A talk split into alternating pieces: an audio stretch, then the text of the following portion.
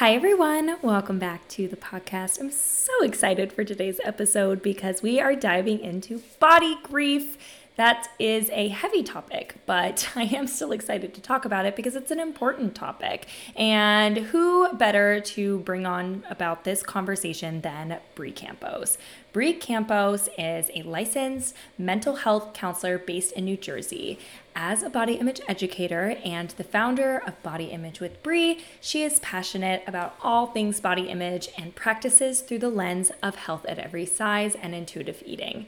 Utilizing a weight inclusive approach, she combines her clinical skills and lived experience to teach others how to maneuver through their own unique body image journeys. You can find her on her Instagram at Body Image with Brie or her website bodyimagewithbrie.com. Brie is a colleague, a friend. She's also a mentor to me. I do professional body image supervision underneath of her and she's just been such a wealth of knowledge, but she's also been like a wealth of love for me and compassion. Her knowledge just expands out past body image and into all things mental health. And I'm her biggest fan. I think I completely fangirled over her, even though she is somebody that I can just message quickly at any moment. I think I fangirled over her throughout this episode because I think that she deserves it. She really has taught me so much, and I'll just let the episode speak for itself. We are going to be talking about body grief, body neutrality, body confidence, how to navigate the world of your own body image journey and body image healing, no matter what sort of label or definition you want to put on it. And also, we answer a question from someone on my Instagram comment and some other nuances of the body image healing journey. So let's just dive in. I'll stop rambling. Enjoy this episode with the lovely Brie Campos. Hello, we have Brie with us. I'm so excited. Thanks for being on my podcast. Oh, thank you for having me. So excited to be here. Of course. Well, I, of course, have been wanting to have you on for so long because, for those who do not know, I've been doing supervision under Brie for a really long time now. I think since December, and now it's yeah. July. So I can't even express how far I've come since working with you. I'm just going to hype you up here for a second because I, oh my gosh, in the realm of body image coaching and beyond, I've just strengthened so many different counseling skills and they're all thanks to you. So I really appreciate you in so many ways, Brie. Oh my goodness. Such a high. But no, I'm I'll just reciprocate. I mean, you it's so incredible to watch the work that you do. And um, yeah, like 10 out of 10 would recommend. So oh, thank you. Well, I will never stop hyping you up because when I find something I love, I'm like, everyone needs to know about this. So just get ready to get sick of me. But anyway, let's, let's dive into you. Let's do it. I want to talk about how you got into this work as a body image therapist. Absolutely. Well, I think as like most people, right? Uh, I had a proclivity for helping people. I like to help people. And people are like, you should be a therapist. You should be a therapist. And I was like, no, I'm not going to be a therapist. I'm going to be a teacher. fast forward. I still basically people but still teaching people. Yeah. it's good. Body image was so personal to me. I live life in a larger body and i remember really trying to maneuver through my own body discomfort and my own body image. And the only solution people could give me would be to either forget like don't worry about your body. You're more than your body or to change my body. And I felt like there has to be something else. There has to be something maybe in the middle, maybe a little more a little more neutral, but also leaving space for my discomfort and being able to move through that. So, yeah, my my career started because of my own personal struggles. Yeah, and I think that so many people that I've talked to can really relate to that, bringing our own journey into the work that we do to serve other people. I think it's just one of those ways that you're able to take something that was once a big struggle in your life and have a positive spin on it in your headspace at least getting to reach out to other people and one thing that you just said there was that you had this idea that, or people were telling you that, oh, your body's fine, don't worry about it. I think that really relates to something I hear all the time where people are expecting to jump from, oh, I hate my body to I love my body. And they think it's just this simple switch of perspective. But we know that there's a lot more to that. So I'd love if you could talk on that sort of misconception that we're trying to go from body hate to body love just like that. That's just the next step. Yeah, yeah. I actually remember coming up with this. Uh, a little bit of my story is I, uh, you know, as a mental health counselor, I had to do internship, and I did my one of my first internships at an eating disorder center. And I only got the job because I knew somebody who worked there and like my aunt. And so, and she was the office manager. And so I didn't really know anything about eating disorders. I wasn't really familiar with it. And I have always been assumed to have an eating disorder because I lived in a larger body and realized as of working there that, oh, you know, I, I probably have a little bit of disordered eating or maybe borderline orthorexia. And, and we could go into all of the nuances of what was celebrated in my body was considered an eating disorder in someone else's body. But another podcast for another time. and I remember coming up with this in group because all of the material was about loving your body. And the it was an all girls group and they would be like I don't even I that doesn't even make sense to me in my mind. And so I drew this spectrum on a scale of negative 10 to 0 to positive 10. And I said if you could realistically put yourself on this spectrum, negative 10 is I hate my body, and zero is neutral, and positive 10 is I love my body, where would you put it? And many of the people there would put themselves in that negative space of maybe negative 8, negative 10, negative 5. I said the goal is never going to be to move from negative 8 to positive 10, especially in what, like, oh, I took one body image group and now all of a sudden I love my body. That's that's not how it works. Because why are we there? Why why do we exist at a negative 5 or negative 10? Lizzo said something on the Trevor Noah show that shook me. I was like, "Oh, that's so good."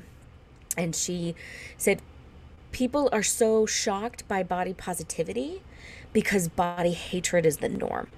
Mm-hmm. And so when people tell me, right, well, I just want to move towards neutrality neutrality isn't a place to move to, it is the byproduct of working through your body grief. I think that really puts into perspective this pressure that is put onto people when they think they have to be pod- body positive, love their body, exude this confidence when it's so much deeper than that. And I, I talk about this with healing our relationship with food as well. Like it's never about the food, just like the body image troubles, the, the body image issues are, are not about the body it's about things that are really underneath that. So when you were at this this eating disorder center was that amidst you also working on your own body image issues or was that after? No uh, i would call it what we what we'd call in the in the therapy world as a live exposure. Wow. so i was working through my own body dysmorphia while working with women and girls who were struggling with their own body dysmorphia. And I, I had said this in one of my groups the other night where I, you know, I, the girls in my group were like, we want to work on body image. So I went back to my supervisor and I was like, they want to work on body image. And I had my notebook. I was already, I was like, give me the key because I've been trying to work on my own body image. And it was dismissed. It was, well, body image is the last step to come. I was like, okay, I'll go back and I tell them they were not having it. They were like, no, no, no, no. Like, you need to give us something tangible if you want us to go eat lunch. and I didn't blame them. I was like, I want something tangible. And so, yeah, the, much of the reason that I know what I'm talking about is because I have lived it myself. Yeah, and lived it while navigating other people living it right beside you and and you having to be the leader in that phase and you're like, I'm still trying to figure this out. Wow, that must have been really overwhelming and scary. So, yeah. What... And my therapist uh, at the time, she told me it, it's almost like you have depression in the area of body image. And that was the first time I realized, oh, wow, I feel really hopeless in my own journey with body image. Like I would see people who talked about body positivity and quick tangent, body positivity has nothing to do with loving your body. It has nothing to do with your body loving your body. Body positivity was a, it was created as a social justice movement to give voice and space to the most marginalized bodies. Not so we could be like, "Oh, I, you know, gained X amount of pounds and I still love my body." Loving your body is great, but that's not what body posit- body positivity was intended to be. But backing up. Yeah.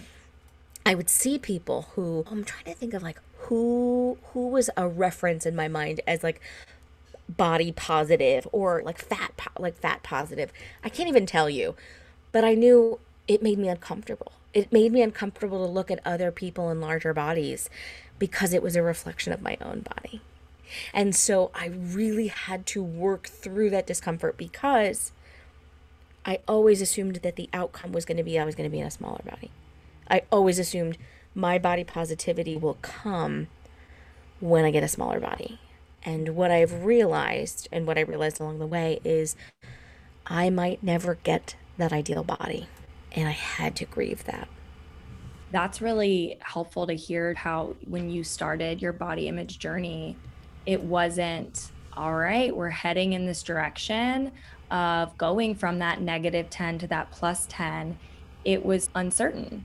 And so dealing yeah. with the discomfort of that uncertainty yeah. and honestly some falsified areas of you thinking, oh, it will happen when my body changes, yeah. I think is is really great to hear. I mean, obviously it's really troubling, but I think it's just really relatable in yeah. a sense of when other people are going through their body image journey and they have this sort of tug of war of if I just lose a little bit of weight, then I'll love my body, or maybe I can do it in this reasonable way, or really rejecting the idea that being in their body size is okay. I think that tug of war that we get thrown into when we're yeah. struggling with our body image issues is something that you don't see when you see body positivity mm. on Instagram. No. And you don't see the grief. And so that's that's what yes. I, I really want to dive into here is what it what do you mean by that? What is body grief?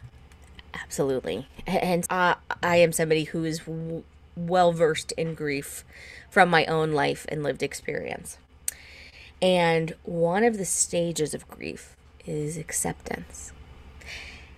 And when you think about the stages of grief, right? So it is uh, denial, anger, bargaining, depression, and then acceptance. And so when my therapist said to me, it almost feels like you're in the de- you're in body image depression, which now I would identify probably a little bit as body dysmorphia. But there was a grieving period where I had to acknowledge what my body might never look the way that I was told that it would if I just worked hard enough. And anytime I'm always saying, I'm like, if if you have a body image objection, I want you to try and stump me because I've probably said it myself. And one of the bigger hurdles for me was health. Right? But what about my health? Oh yeah, I hear that all the time. Yeah. yeah. And and so this was I mean, I argued my therapist. She was like, "Well, what is health to you?" And I said, "Well, it's probably you know, probably a combination of eating less, not eating less, eating fruits and vegetables, eating more nutrient dense foods, and and exercising. And she was like, "Oh, okay, so then you're already healthy." I was like, "No, no, no, no. I also need to be thin." She said, "Okay, well, well, how thin do you need to be?" I was like, "I don't know. I just know I need to be thin." And so I I began to realize this belief system that was in place that I believed that thinness equated health. And that's just not necessarily the case. Right? And we know that. We know the, what the research says. We know that health at every size is that we have the right to pursue health habits, that health is not a marker, an indicator of whether or not you are deserving, worthy of love, decency, and human respect. None, none of these things. And our society is not set up in a way that treats people that like we treat fat people as second class citizens or we treat people who are fat as lazy or that just they lack self control. Well, a majority of the population is quote unquote overweight. And why is that right? There's re- there's so much research and information about that of the insurance companies realized that they could charge people more money by overnight. People became overweight. All, all of these things right? 68% of the population or the, the female population in the united states wears uh, larger than a size 1 x. So if if if the majority of the people are in bigger bodies and we're living longer what are what is the health concerns that we are that that we really fear? And what i find from people is it's not so much about the health it's really more about what are other people going to think of me. I think no matter how much research you can slap in front of someone's face who's going through that grieving process of their body the logic doesn't allow that to kind of click in and be like okay yeah my body actually can be healthy at any size. It it's that self acceptance, but you have to remove it from the reliance on outward acceptance. And so if someone is going through their body image journey and they still keep getting hung up on this health thing, where do you go from there even though all of these even if logic could not pull them yeah. out of that sort of but i still think i have to be smaller to be healthy. Where is the yeah. the kind of barrier in that case do you think? Yeah. I i would i would say that if somebody comes to me and says i'm really worried about my health the first thing i'm going to ask you to do is define what health means. What does health mean or look like for you? And I wrote out all of the things. Um, I like lists, I like writing things out of how I feel when I diet and how I want to feel. And what I realized is that dieting was a sore substitute for what I actually needed. That I lack boundaries in my my work life, that I lack self-care, and rest that I I avoid discomfort because I value and like control. And when I was faced with these body image hurdles like changing sizes, needing to size up on a pair of clothes, having to get rid of clothes, having to face fat phobic doctors, fearing that other people are going to think that I am less than, I realized my desire to change my body was not actually to be healthier, but was to fit in. And Brene Brown says this quote that fitting in is a hollow substitute for belonging, and that true belonging is belonging to yourself first. And I had to ask myself, do I even like my body? Do I like myself? And the answer was no. And I knew, like, I'm like, sometimes I feel myself, you know what I mean? Like, sometimes I'm like, I'm funny, and mm. sometimes I can look cute, but the majority of the time, I, my own body disgusted me. And I, I would never, ever put that on another human being. Even if it scared me, it was always about me. I'm scared my body's going to look like that. The, the biggest fear I get from most people is if my if I don't control my body, they're going to have to lift me out of my house in a crane. I'm going to end up on a TV show. And what my argument to that person would be is one, any show that highlights somebody in a, a body of that size is bastardizing eating disorders. And what that person really needs is some mental health support and without judgment and shame. And the other thing it's I would say is it sounds like you don't trust your body. Body trust is something that nobody really connects to, right? We don't think, oh, I don't trust my body. But when we're continually relying on external cues and external validators, then we're not in attunement and having trust with our body. But I I want to touch on what you just said a little bit about needing that acceptance and approval from people outside of you and, and what Brene Brown said, because actually my therapist described it to me as if you're always relying on approval of others mm-hmm.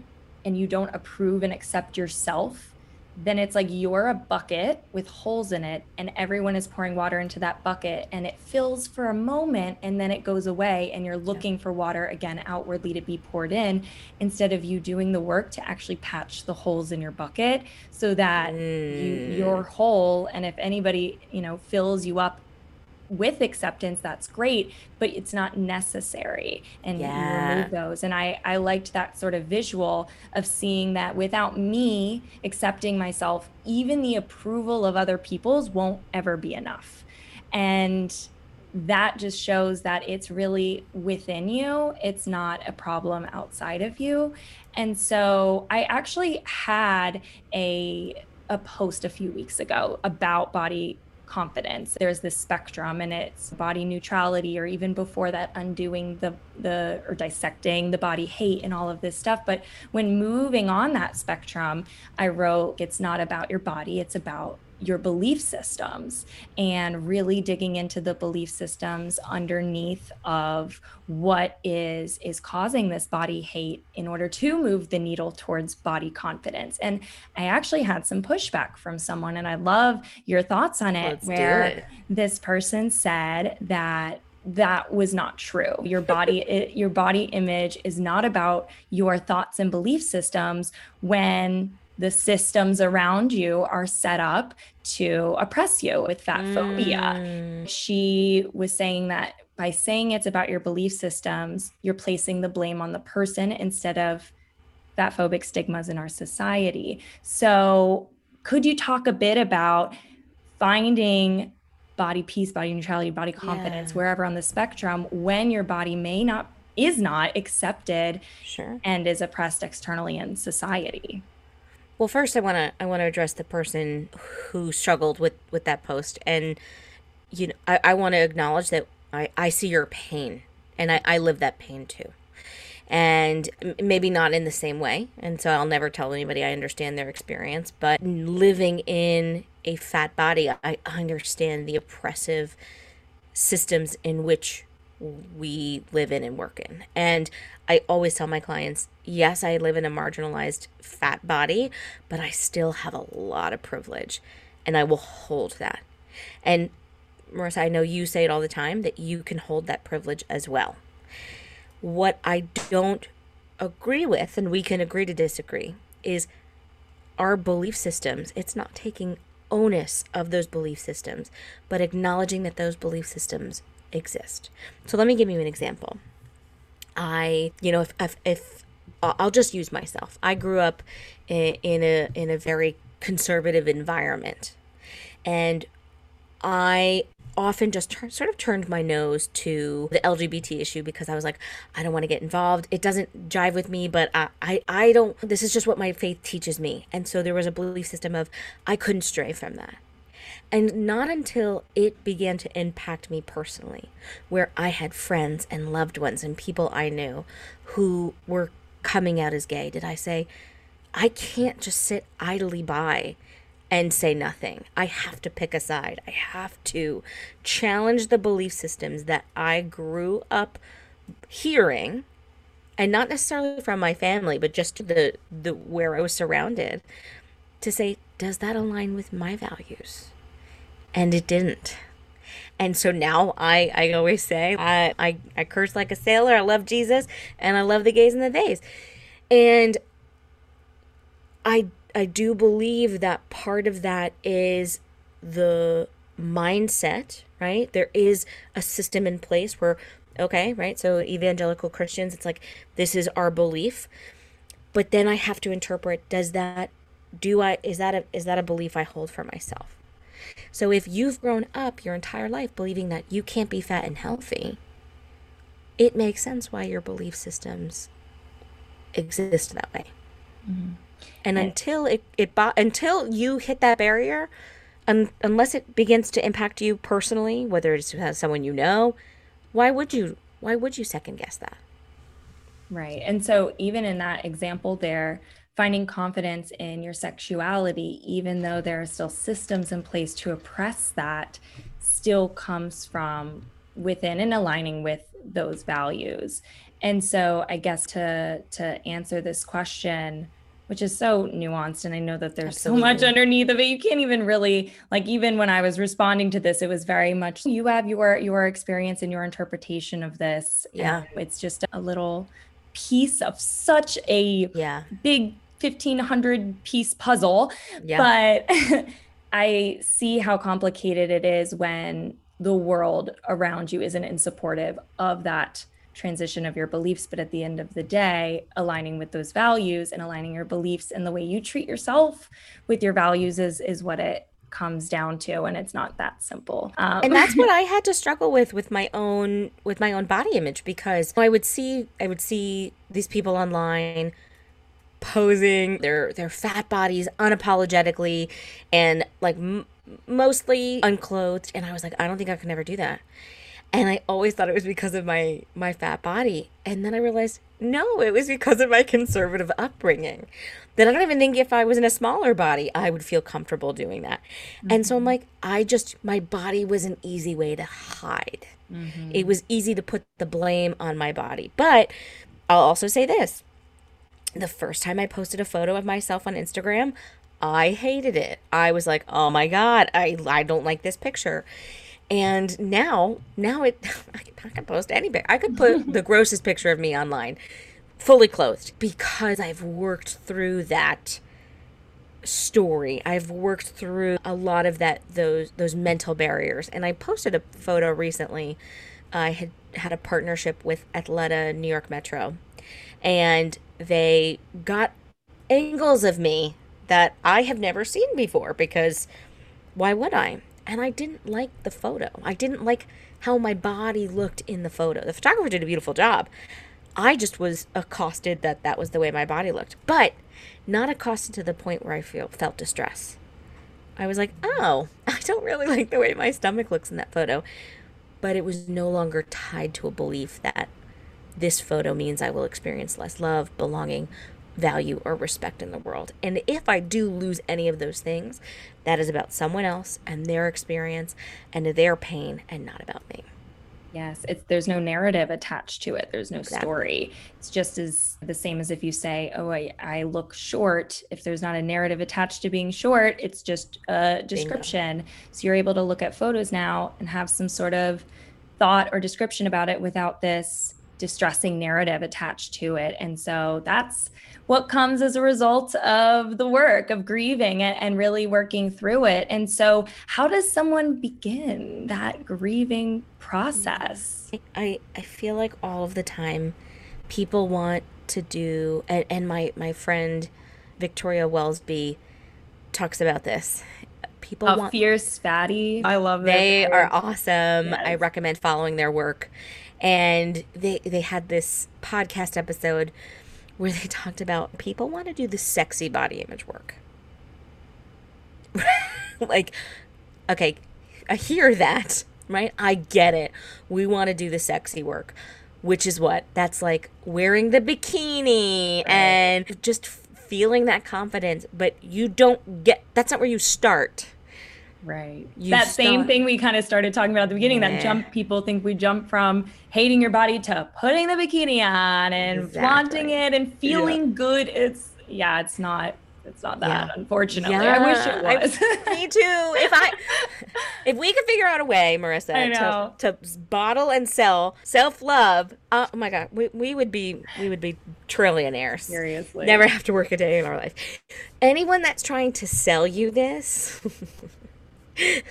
right? That's, I mean, they're trying to sell it to you. And, and here's what I'll tell people I don't, I don't like selling body positivity.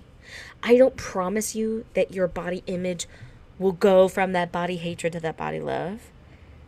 My work is around body grief. I will hold space for your suck.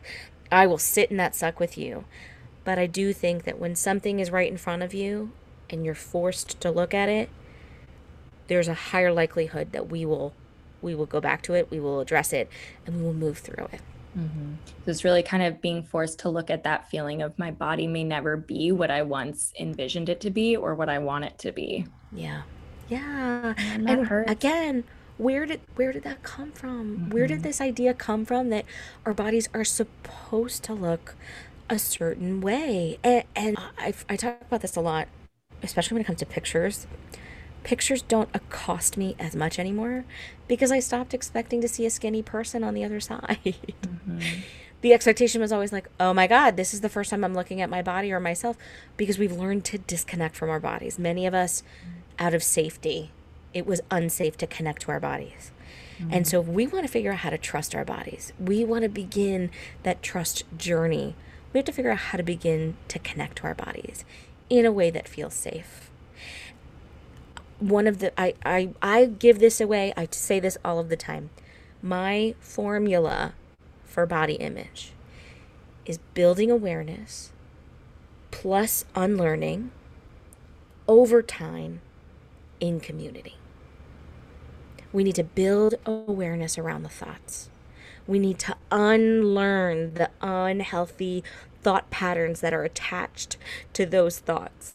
We need to measure it over time because it's not going to be instantaneous. Emphasis on the time. Emphasis yeah, on the time. And I just sucks. made a post about this. Time does not heal anything. Not just waiting around looking at the clock. Definitely. Right. Like, yeah. okay, well, it's been five years I've been working on this. And it's like, no, no, no. time does not heal anything. All time does is make the wound familiar. The more familiar you become with the wound, the less hurt you are by the wound. Mm-hmm. Or you find another avenue where you're like, oh crap, there's still so much more to explore and understand. And people will say to me, well when when when do i get to stop working on my body image? And i say when you no longer have a body. And that's hard for people because it has felt like a battle. And it, my my mom will always say this thing like and it's not hers i don't remember who says it but whatever you whatever you resist persists and if you feel like you're fighting the body image current what if we just went with it what if we what if we went down to the deepest, darkest thought and fear? Many people are afraid, I'm not going to be able to get back up. That is grief. Mm. Being able to really look at it, that awareness, instead of trying to avoid it with ways that make you feel safe. And so I have a couple more questions I really, really want to ask you. And one of them is kind of a, around that of do you find that for many and for you and your story, it's hard to move into that awareness and that looking at it right in the eye and and grief stage because that means you have to accept that you're not in control of your body and the control is the source of safety. Mm, what I'd argue is were we ever in control? Right, which I it's a false sense of control. Right. But that it's that feeling of I can control my body that so many people and I mean society all of the systems believe and, and put forward when it's obviously not true. If it were that simple, then we wouldn't have yeah body image show of weight Yeah. And so when realizing oh, I'm no longer in control, or really realizing that I never was in control, how does that relate to this grief? What I what I encourage people to do, kind of like those lists that I made, because I wasn't ready to give up dieting. Like I was ready to be done with dieting, but I was not ready to be in a large body. Like I was not ready to say this is my body. And if you look at without the rose colored glasses, take off all of the things that you thought were so great about the that time. Because I have people who are like, oh, I have more energy, I feel better, sleeping good. I don't know, all of these things that they're they they believe are from the diet, which let's let's be honest, is are you just oh, eating vegetables and fruit for the first time when you're not on a diet or moving your body or drinking water or all these any of these health habits which we encourage you and we think is great to do but not being manipulated out of i'm going to control my body as mm-hmm. opposed to this is love this is self-kindness this is this is body kindness i digress if we were to write out all of the quote unquote benefits of dieting, how much does it cost you? And for me, it costs me my peace. I can distinctly remember moments in my life where I just I felt so angry and frustrated that I, I it was hard to be present because I was trying to stay on my quote unquote diet and I would have these accommodations and it cost me money to stay on these diets and it it cost me social experiences because it was easier for me not to go than to go quote unquote cheat. And then I look at my life post dieting. And there is still cost there. It, there is a cost. The cost is I don't get compliments on my body anymore. I don't get that feeling before you start a new diet. I don't get the the praise and adoration of how dedicated and hardworking I am. There is a cost of going to the doctor and having to, you know, defend my my body size. But the peace, the freedom that comes with intuitive eating and food freedom, authentic food freedom and the the brain space that's been in my brain when I'm not consumed with how my body looks is uncomparable, incomparable, uncomparable to dieting. And so, go ahead. I was just gonna say it's not worth it to you to give up that freedom. No, no, and, and it's not. It's so hard because with dieting, there's no there, there's so many quote unquote measures that we use, right? There's no measure to assess your thoughts. There's no there's no like scale that you can step on to be like, oh wow, my thoughts have changed. The only thing you have is lived experiences.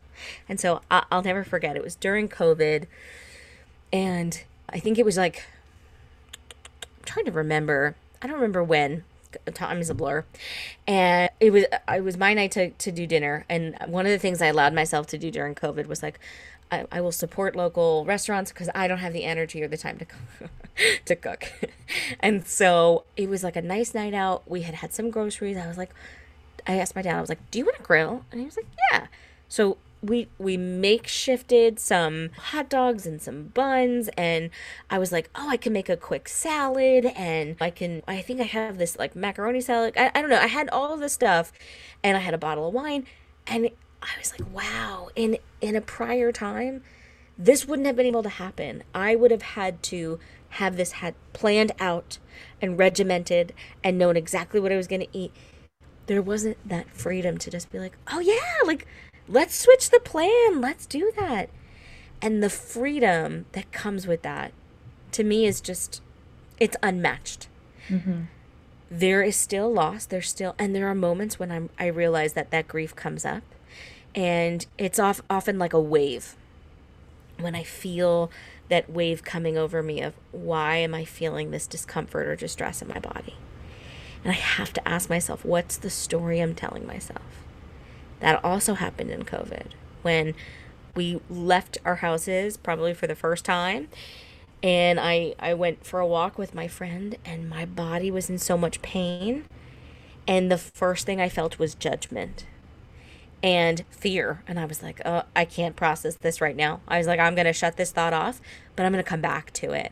And on my drive home, I realized there's a fear of me not being strong or abled and it was very ableist of me. I didn't even realize that I was projecting my own like I would never put that on anyone else, but for me it wasn't okay. And I had to work through that because if not, then every time I did or didn't move, there would be a story playing out. Mm-hmm. It's really moving to more of that curious, compassionate lens to treat those thoughts and beliefs that come up underneath of any sort of judgment, shame, and guilt to really be able to kind of treat yourself like a friend and and hold space for your own feelings and and not feel that any sort of emotional kick up of events is something to be judged for but rather to tune into as okay what's what's going on here? Because there's something my body's trying to tell me.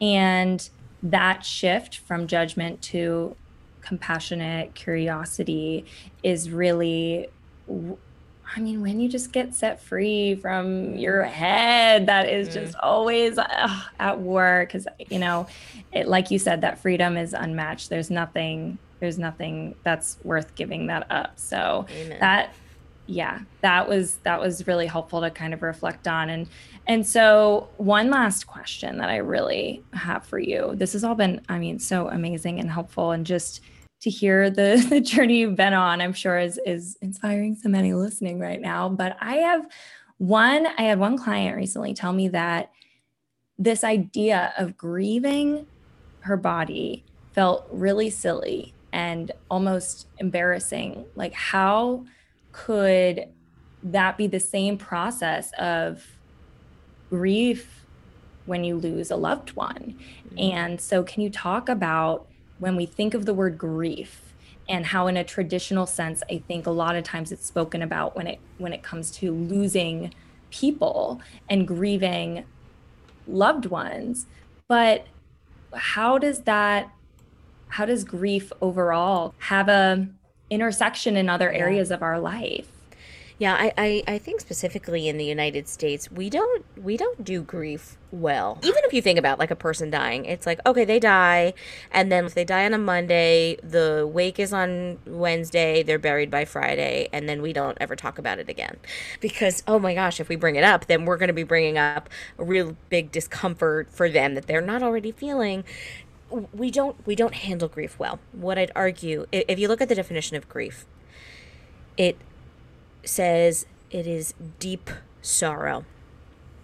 And when you look up the definition of sorrow, it says a loss that causes you distress.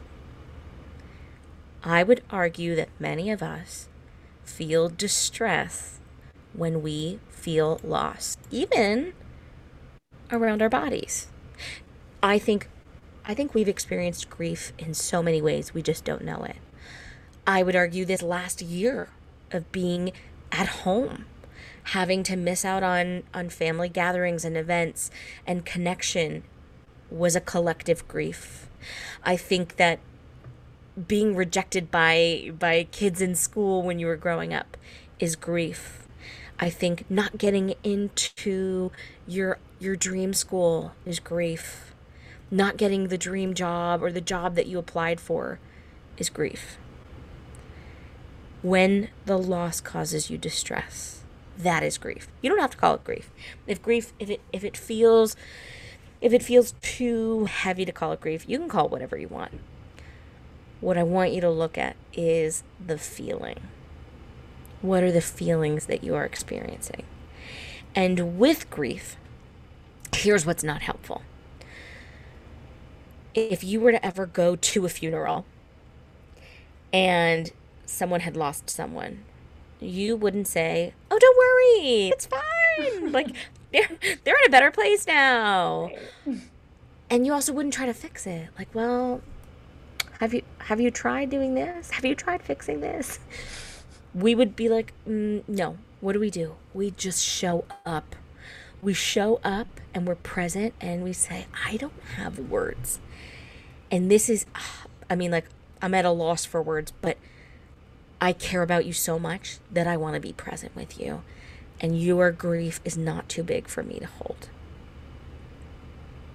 Sitting in the suck. exactly. Exactly.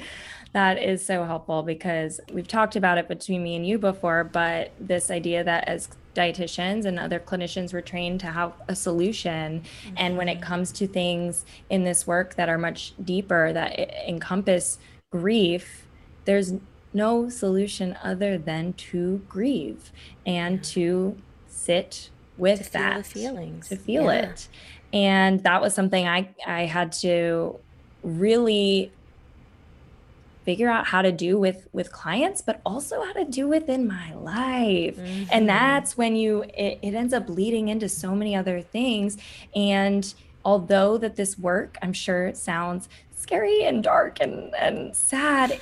When you're able to sit with it and get to that level of acceptance with whatever you're going through, it makes a lot of other things that you'll have to go through easier because you can navigate it knowing you've done it before and knowing what will be helpful moving forward. So even if like you said there's there's still moments where you grieve your body, it's you're able to flow in and out of that without it being distressing mm-hmm. over and, and, taking over your whole life. So if anyone's listening and you're like, you guys are scaring me, I don't actually want to want to do this work. Just know that it the on the other side, like Brie, you were saying, yeah. it's worth that that peace that comes over when you, I mean, are able to find whatever varying level of not body hate you you land on. Yeah.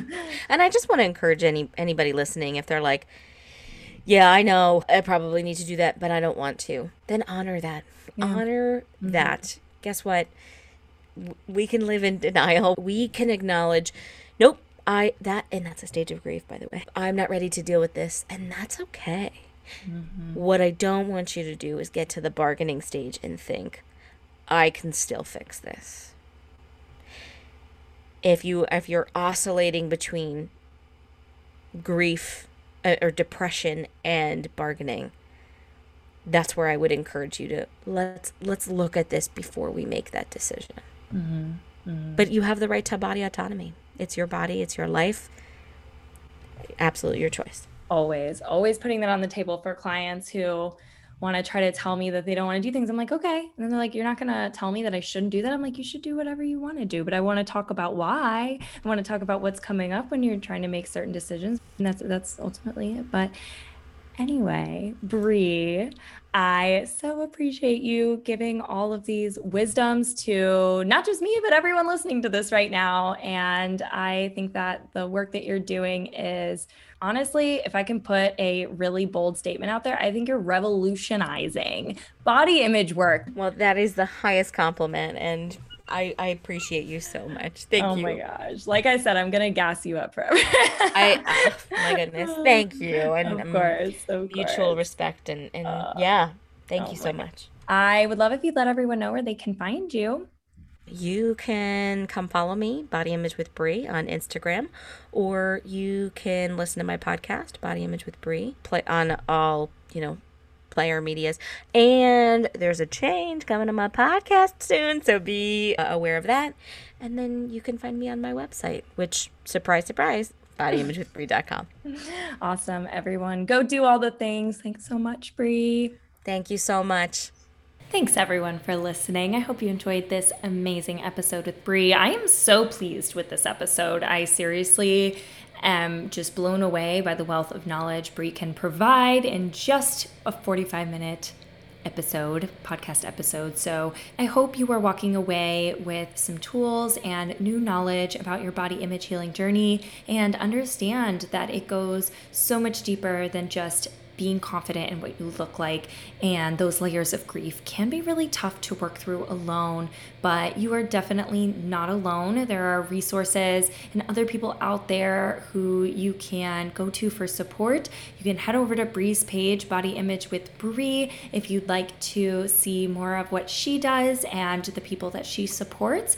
And inside Behind the Binge Academy, my signature group coaching program, we have a monthly group coaching call specifically for body image with a body image coach. And so that's in addition to the regular group coaching calls that we have in relation to our relationship with food.